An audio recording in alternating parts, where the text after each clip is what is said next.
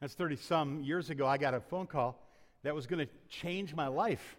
It's from a guy named Steve Thompson who lived in Ohio. And we, we lived, we got the phone call where we were living over on Bradley Street. Steve said, We're looking for a pastor, and uh, we wondered if you would be willing to come down and consider being our pastor. We ended up going to Ohio, and we were there for 10 years. And so uh, I was Steve's pastor for 10 years in Ohio. And uh, I went over to visit his home. He's obviously a good guy and a guy that people had a lot of regard for, a, a young guy, but, but a guy that had a, a, lot of potential. Everybody could see it. I went over to visit his home and kind of get his story. And, and uh, then I came back uh, with Lois a, a week or two later for dinner at their house. And the more we talked, the more I realized that Steve was good stuff, but he was really, really young in the Lord. As a matter of fact, at, one point, uh, do you remember this, Lois? I said, Go get your Bible. I want to show you something. So he went back in his bedroom and he brought this Bible out. And it was the kind of Bible that you would give to a child that you awarded at Sunday school.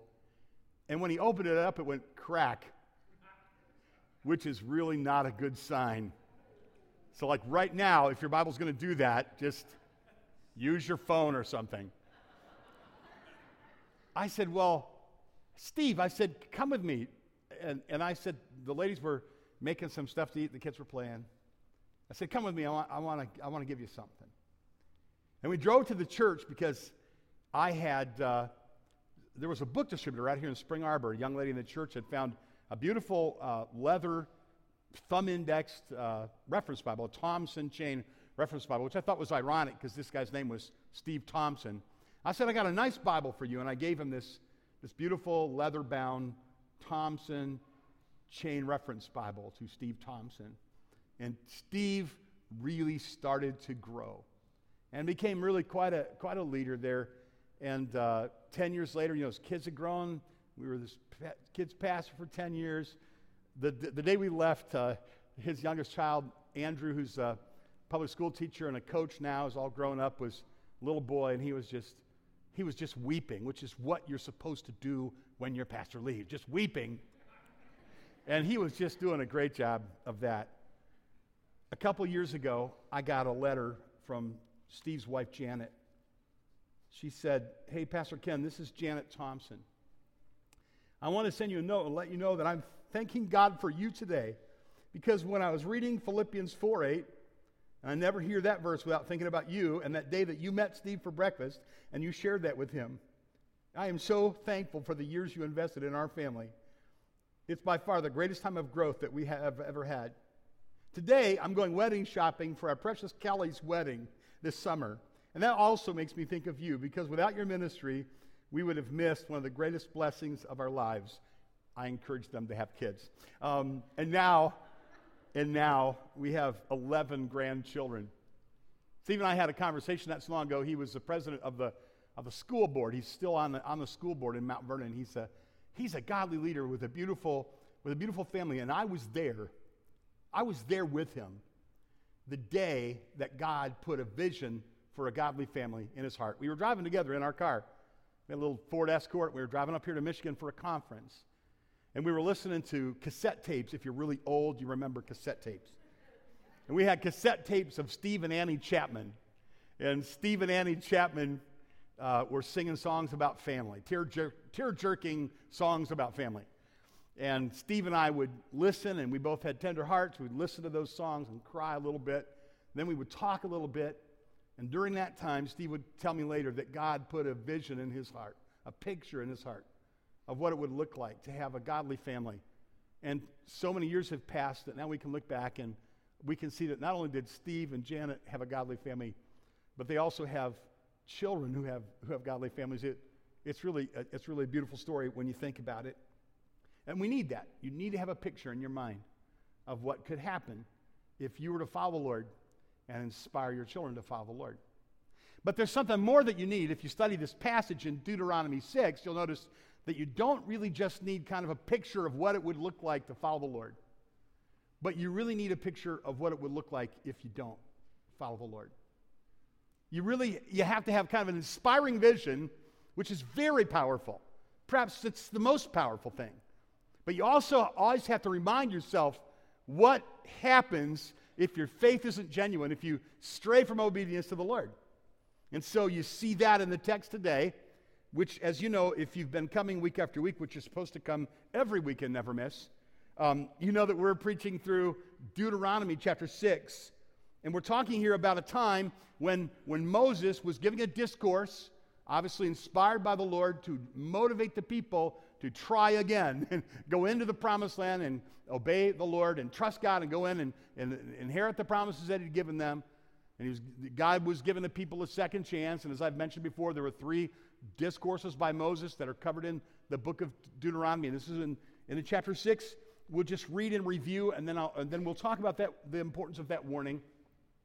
Now, this is uh, Deuteronomy 6 1. This is the commandment, the statutes, and the rules that the Lord your God commanded me to teach you, that you may do them in the land which you're going over to possess it, that you may fear the Lord your God, you and your son and your son's son, by keeping all his statutes and his commandments, which I command you, all the days of your life, that your days may be long. Hear therefore, O Israel, and be careful to do them, that it may go well with you, and that you may multiply greatly, as the Lord, the God of your fathers, has promised you in a land flowing with milk and honey. Hear, O Israel, the Lord our God, the Lord is one. And you shall love the Lord your God with all your heart, with all your soul, and with all your might. And these words that I command you today shall be in your heart. That's why we say if you want to have a family that grows in love for God, a lifelong love for God, you need to show them what it looks like. And so, just for the sake of memory, we gave that message a two word title Show them. And then in verse 7, we said, Tell them, which is specifically what it says. You shall teach them diligently to your children, and shall talk of them when you sit in your house, when you walk by the way, when you lie down, and when you rise. You're taking every opportunity for formal and informal conversation and teaching, you know, about the love for God. And then you shall bind them as a sign on your hand. They shall be as frontlets between your eyes. You shall write them on the doorpost of your house and on your gates. This is addressed to each of the people in the context of nation and family. Um, it's, it's not you impose this on your children, it's you do this for you in the, in the presence of your children. You, you mark everything you own has the mark of God upon it. So we said that's, we, we used the, the little reminder, remind them. Show them love for God. Talk about your love for God. Remind them of your love for God. And then today, it's like warn, warn them. And you know, when I say warn them, that's a bit of a stretch. The, the, the text is actually saying, be warned yourself. Be warned yourself. And, and so, in, in case you, you know, you're tempted to take this as a license to, to badger your children, do be careful about that. Right? There's a limit to how much uh, rebuke and how much adma- admonishment and how much warning you know they can take. You want to be very, very wise but the text is actually saying, be warned. Let's read it together. And it, is, it really is chilling when you think of it. When I, when I think about this, I think about um, being an encouraging pastor. I, I want to be an encouraging pastor. I want to be positive and happy and joyful. And uh, I want you to leave with a, with a lilt in your step. Um, but sometimes you, you need to be warned. Uh, I'll get to the text in a second. I got a warning from my mother Friday morning. Came on my phone as I was getting ready to get on I-94. Mom warned me about 10:30 in the morning. We were headed to Chelsea on I-94, and Mom says, "Are you okay?" There's a pileup on I-94. I just called my mother and I said, "You mind your own business. You don't call me and warn me. I'm grown up. I don't need you to tell me what to do." Do you think that's what I did? Of course not. I said, "Lois, thank God." My mom, I called her. I said, "Mom, thank you for the warning. You saved us a lot of trouble." So we went the pretty back way to Chelsea, and we had a great day. And we weren't involved, you know, in the, in the pile up or in the, you know, or all the, all the difficulty of that because I had a, a warning because my mama, she, she thinks about me all the time. And she warns me of things uh, like that. A warning isn't necessarily a bad thing. So, so I don't want you to feel beat up today. I was preaching in, in another, another church once, and I was just, it was direct, let's just say. It was direct. And when I got done, this guy, Bob, comes out and he says to me, Pastor, I felt like a child. I just felt like you were, you treated me like a child today. And so I said, Well, Bob, we should probably have coffee and, and talk about that. What I really wanted to say was, Bob, hold on a minute while I choke you with my bare hands. But, but I said, no, no, no, I didn't. I didn't, didn't really, I didn't, I didn't really feel that way. I'm just kidding. I said, well, we should have coffee. And so we did. We had coffee. And then Bob was so funny. He brought this little card that had a little Brad and it had a little meter. He goes, this is my harangue meter. He says, you were way up here in the red. You were haranguing us. You were rebuking us. You see, it's like, and he had like blue and yellow and orange and then red, and, the, and he turned it all the way over to the red. And he goes, Pastor, I'm just saying you got to back off a little bit. you got to back off. Eh, eh, I want to report to you that Bob and I had a series of breakfasts, and he helps me, and I know that I helped him. And we're friends today, but uh, I get a kick out of it when I think about Bob's harangue meter. It's like, I don't want to go off the meter with you today. Now, I don't want to beat you up. But the Bible does say if you're a faithful pastor, you will warn. It, it, there's a warning here, and I'll show you a few others, but let's look now at the text. And now we're in verse 10, and we're going to go to verse 15. But the, the tenor and the atmosphere of all of Deuteronomy does this. It gives a pictures of what life, the, you know, the preferred end, what life should look like. And then it gives a really dark picture of what it looks like if you don't obey the Lord. And when the Lord your God brings you into the land that he swore to your fathers, verse 10, to Abraham, to Isaac, and to Jacob to give you, with great and good cities that you did not build, houses full of good things that you did not fill, cisterns that you did not dig, and vineyards and olive trees that you did not plant. And when you eat and are full, then take care lest you forget the Lord, who brought you out of the land of Egypt, out of the house of slavery it is the Lord your God you shall fear. Him you shall serve. By his name you shall swear. You shall not go after other gods, the gods of the peoples who are around you. For the Lord your God in your midst is a jealous God. Lest the anger of the Lord your God be kindled against you and he destroy you from off the face of the earth. That's a chilling warning.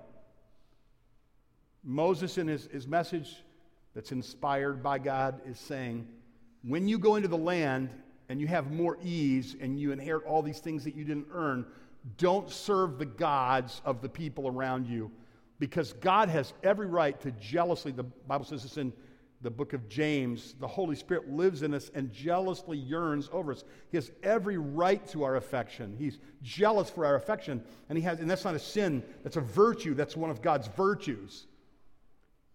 If you look in chapter 8 and verse 11, you, you, get, the, get the heart of this, you know, again.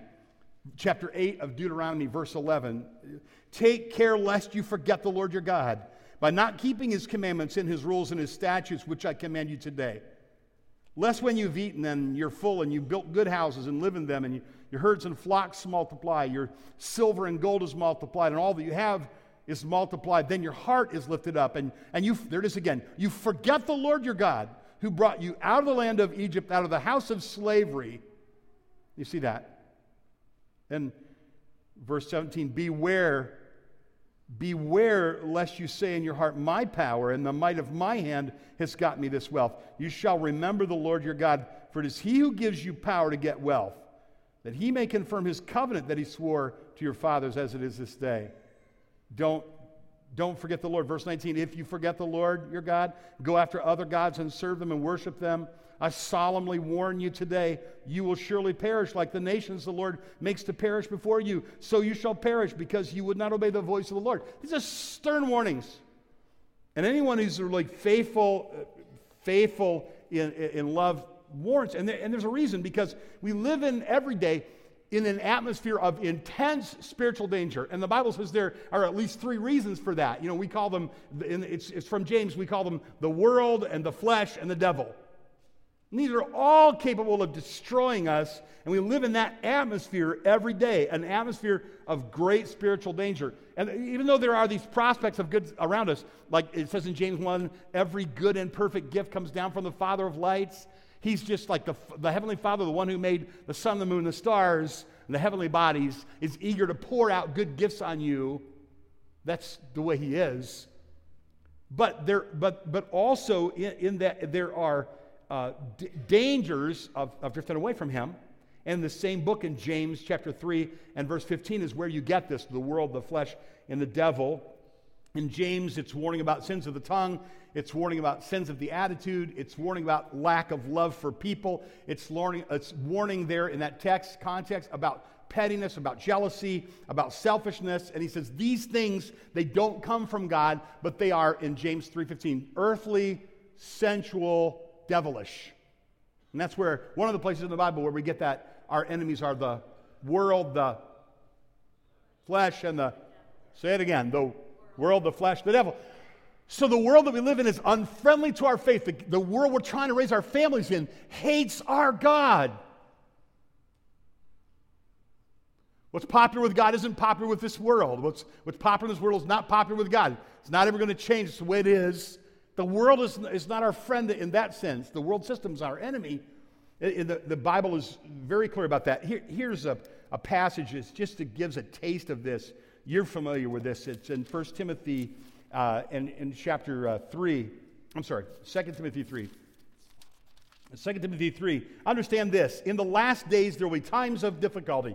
People will be lovers of self, lovers of money, proud, arrogant, abusive, disobedient to their parents, ungrateful, unholy, heartless, unappeasable, slanderous, without self control, brutal, not loving good, treacherous, reckless, swollen with conceit, lovers of pleasure rather than lovers of God. They have an appearance of godliness, but they deny its power. Avoid them, avoid such people. This is a little taste, a little example. You know, the, the, so understand why do we need a warning? We need a warning because we are, we're in a really dangerous spiritual atmosphere. The world around us is not our friend in that sense. And so we're, we're walking through a spiritual minefield. We're trying to raise our kids in a spiritual minefield all the time. That's why we use the old Bible word circumspect, where we carefully avoid these, these dangers. We've got to recognize that the world is a danger. And that's why it says, in Deuteronomy chapter 6 and verse 14 when you go into the land, don't serve the gods of the people around you. Don't give into idolatry. So you have the world. Then you have the flesh. Usually we're our own worst problem, our indwelling sin, right? It, that's in us is, is, our, is our worst problem. It's, it's almost like this. If you're a believer, you say, well, you know, you know, the penalty of sin has been paid by Christ, and I believe in him, and I'm going to be delivered from that, and I'm looking forward to heaven. But it's almost like you are, were a prisoner of war and the war has been won, but the prison camp you live in hasn't been liberated quite yet. So the world that we live in is kind of a, is still, the, the victory needs to be realized in a very powerful way in, in, in the future.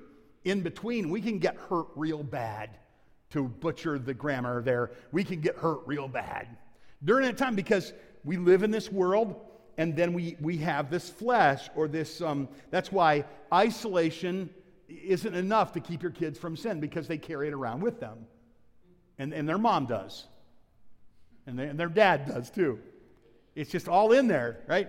That's why uh, legalism legislation isn't enough because our, the roots of sin are much deeper than what you can just wipe off by a few little rules you know little signs that you hang around your life. Don't touch this don't do that. Like that, why is that unhelpful? If you see a sign, don't walk on the grass. How many of you are like me? You just want to walk on the grass. You weren't going to walk on the grass until you saw the sign. Uh, Romans 8 13. If you live according to the flesh, you die. But if by the Spirit you put to death the deeds of the body, you live. Romans 13 4. Put on the Lord Jesus Christ and don't make any provision for the flesh to fulfill its desires this indwelling sin.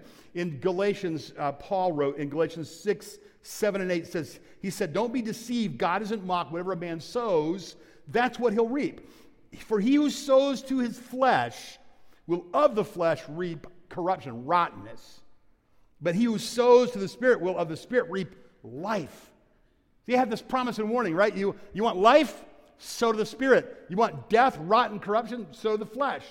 The world, the flesh. These are two great enemies that we always face. Therefore, we need regular warnings. We need teachers and preachers and moms and dads that say, Be careful, son. Don't go there. That's not going to go well.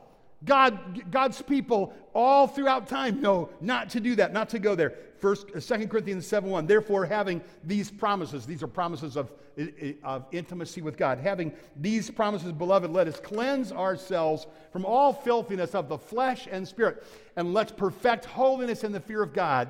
In 1 Corinthians 10, 12 also warns, and I'm sure you've heard this, who if you think you stand, be careful because you might fall. So, what you have in the world, and then of course, you have the sophisticated demonic network that's tirelessly working to destroy us the devil and fallen angels. This is the reality, okay? What's the world like around you? You may not, may not see it, but you have the world around you that's unfriendly to your faith. You have the flesh within you, or your indwelling sin, even as a believer, that's constantly leaning against your faith. And then you have a demonic network uh, that's sophisticated and very powerful all around you that's in the unseen world that's working against you. You're like, no wonder I'm having trouble. because I'm serious. You just better not try handling that with positive thinking. Positive thinking is the ugly little sister of faith. It, just being cheerful and inspiring is not going to conquer these, these powerful spiritual enemies. It's got be, that's, what, that's what God wants Moses to warn the people. You're going into a land that is very hostile to faith. People, Bethel people, we live in a place, we're raising our kids in a place that is very hostile to faith. We love this world. We love the people in this world, right? We love the souls in this world. We love the earth itself, the, the planet that we're on. But the system that's in place is under the power of the evil one, and we've got to know that we live as the spiritual resistance in that. That's why we have to regularly warn uh, one another because we have this explosive combination of the world of flesh and the devil, like dry wood doused with gasoline, and the devil comes along and he lights a match of opportunity, and the whole thing goes up in a big explosion of sin. Anybody here ever experienced that in their life? And so we need to warn each other, and the scripture is filled with warnings. Every once in a while, you know, you might be tempted to pick a, a teacher that doesn't do any warning. Just, you know, a preacher that's positive and inspiring and, and just doesn't, you know, doesn't go there. You know, if you're ever tempted to be that kind of a teacher or that kind of a mom or dad or that kind of a pastor, you wouldn't be like Jesus. Because he wasn't like that. You wouldn't be like Paul, because he wasn't like that. You wouldn't be like Peter or James or John. You wouldn't be uh, like any of the prophets of the Old Testament. You'd just be kind of on your own there. You'd be kind of a religious, inspirational speaker, but you wouldn't be a faithful prophet of God if you don't warn people. You're not like Jesus. See, you got to warn. G- give you a couple examples. I, I, I love this one.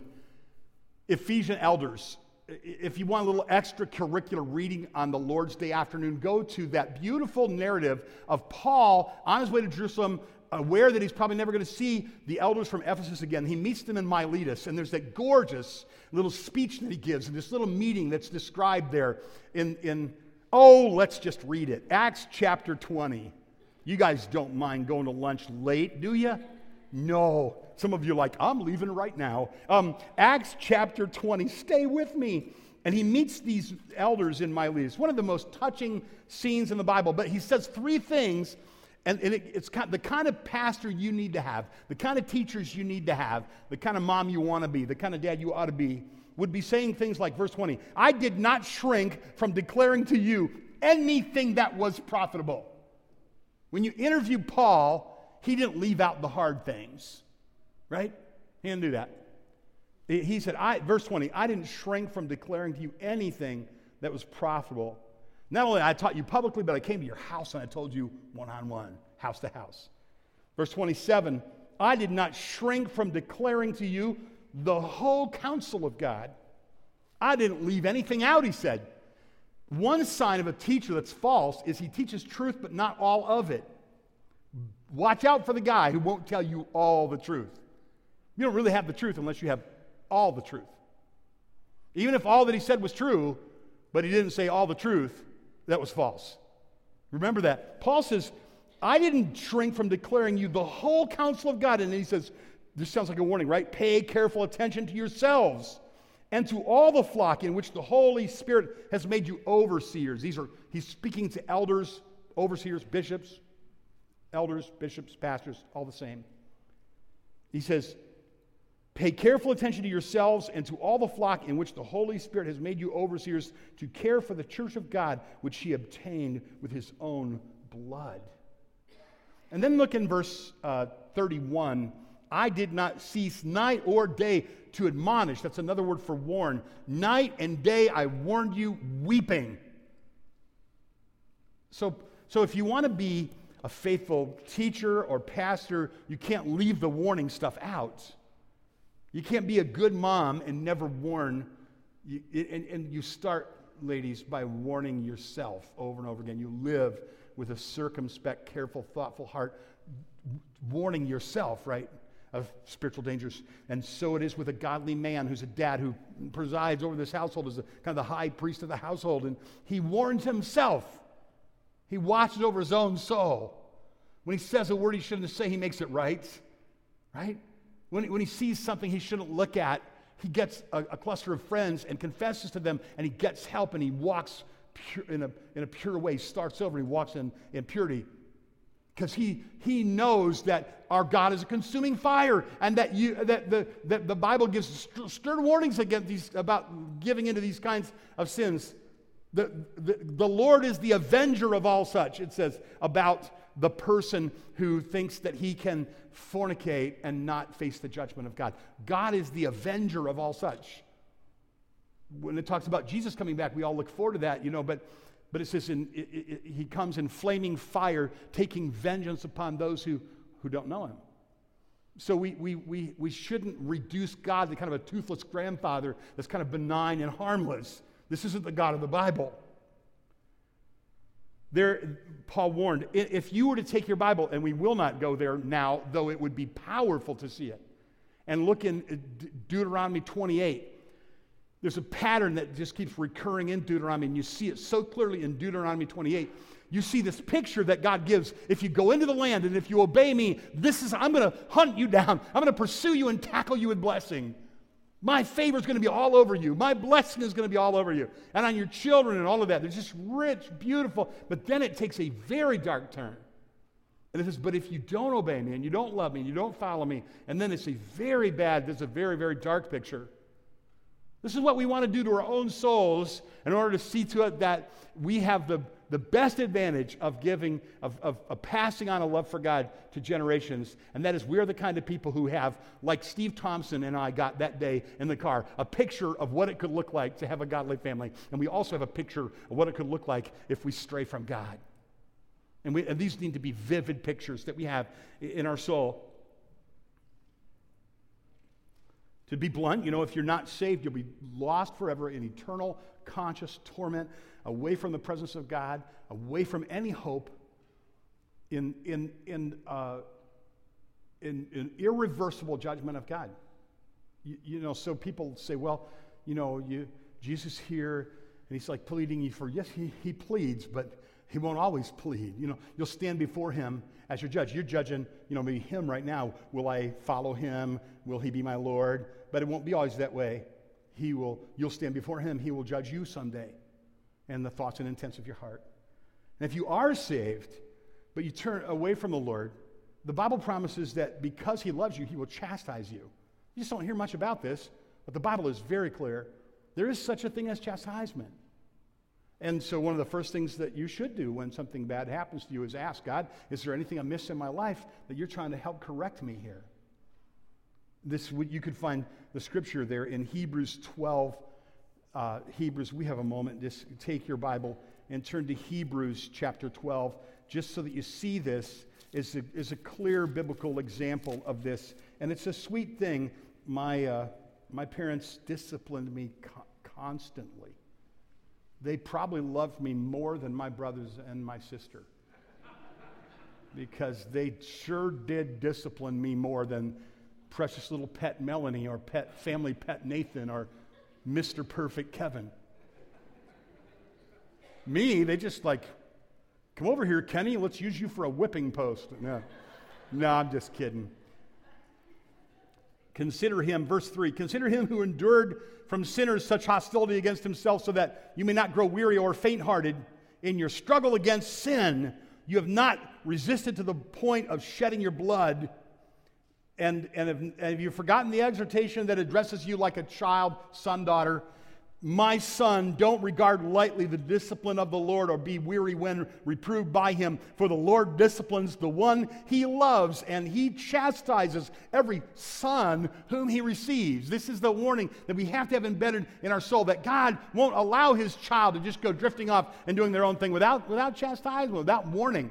I believe he's perfect, perfectly gentle. He gives those little whispered warnings first. And then, you know, things start getting a little dicey after that. Um, for this discipline that you have to endure, verse 7, God is treating you as sons. What son is there whom his father doesn't discipline? If you are left without discipline, in which all have participated, you are illegitimate children, not sons. Besides this, we have earthly fathers who disciplined us, and we respected them. Shall we not much more be subject to the Father of spirits and live? They disciplined us for a short time as it seemed best to them. He disciplines us for our, our good, that we may share his holiness. Wow. Okay, if I need discipline, Lord, oh, could you just whisper and then I'll just obey right away? And could we not like go to the woodshed? Let's just not go to the woodshed. Just maybe just if you whisper, I'll just obey you really fast.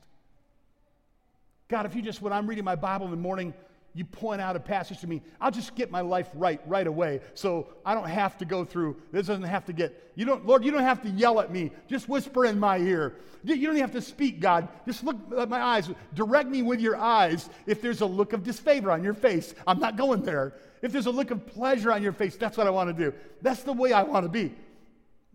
Like a, like a good son who looks at his father for his good father to, for his approval and favor and obeys quickly. Oh, this is so beautiful. The mo- for the moment, this is a, one of those biblical understatements, verse 11. For the moment, all discipline seems painful rather than pleasant.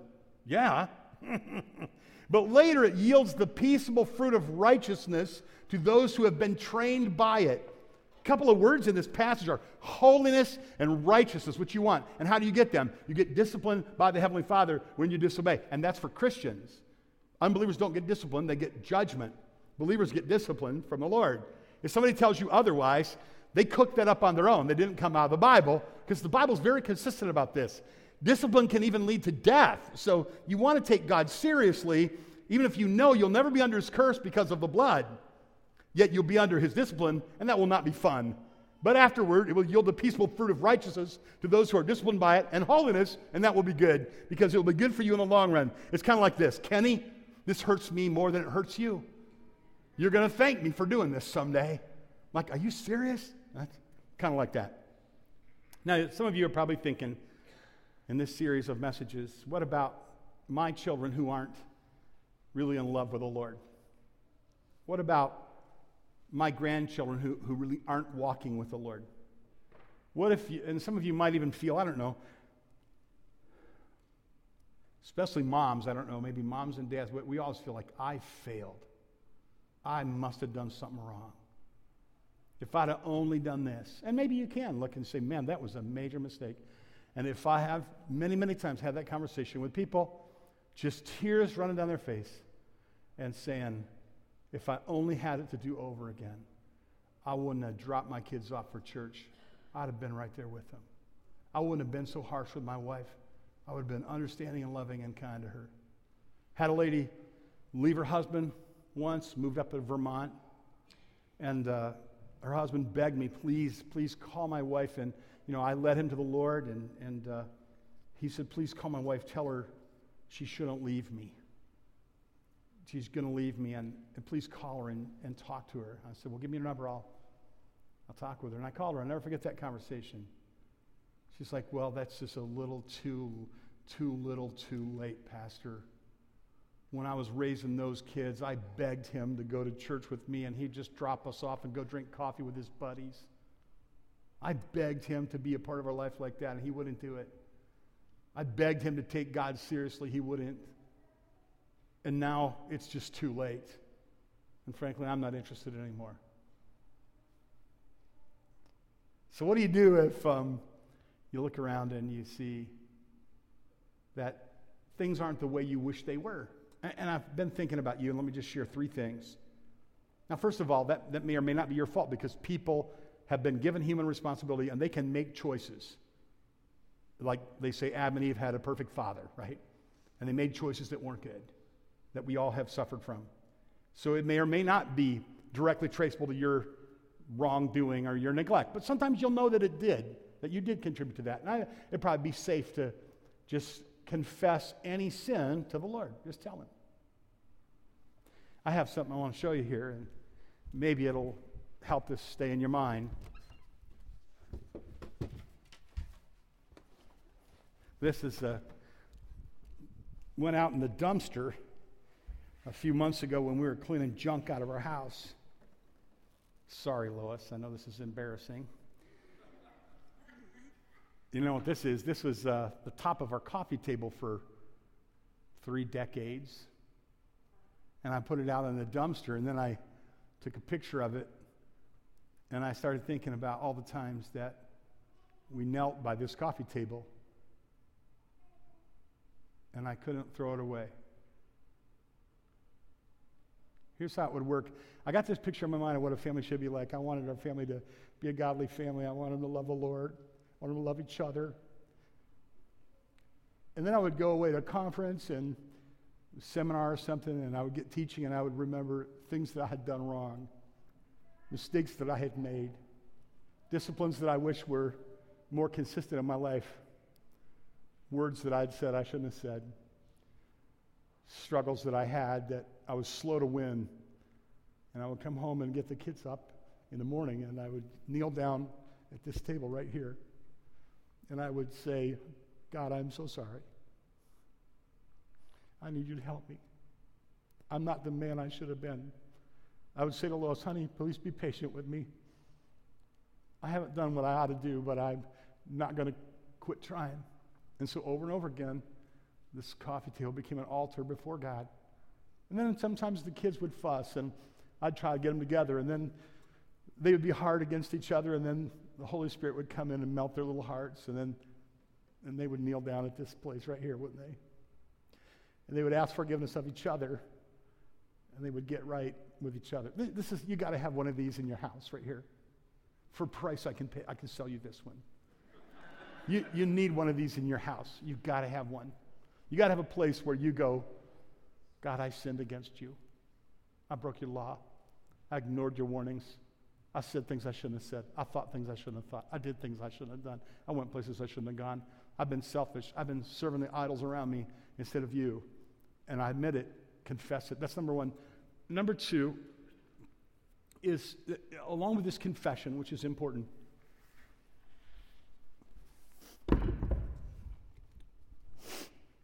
here's another powerful thing, and that is what do you do? Kids maybe you're out of the home, maybe grandkids. And it's just one simple thing, and that is love them. Confess your sin to God if there's sin on your part. Confess any sin to them and acknowledge that to them. And then do the powerful thing of loving them. The, the most powerful thing would be the love of your example. I was at a conference one time and a pastor who was an evangelist in a very, very rigid iteration of Baptist churches. He was an evangelist in, in a very, very rigid group, and his son kind of started to stray a little bit. And he went off and he did things that were off the charts for his group of churches. And one of the most notable things was he grew his hair long. And in that group of churches, you just didn't do that even if Jesus had long hair. So the kid goes off and he grows his hair long, and then the evangelist has to have pictures taken of his family to send out to all the churches where he's going to go preach. And he says to his wife, We're not going to tell the boy that we're having pictures taken. We're just going to have pictures taken without him. And then she said, Well, then you can have the picture taken without me too.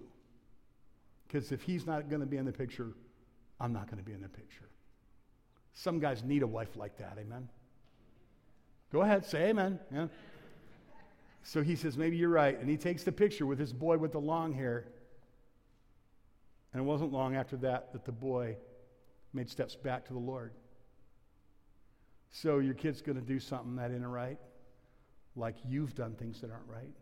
He's going to make decisions that aren't wise, like you've made decisions that wise. He may have a period of his life of he strays away. But you don't give up, right? You, you confess your sin. If there's any sin on your part, you confess it to Him. Then you love Him. You build a strong bridge of love. You don't reject Him. And then you pray.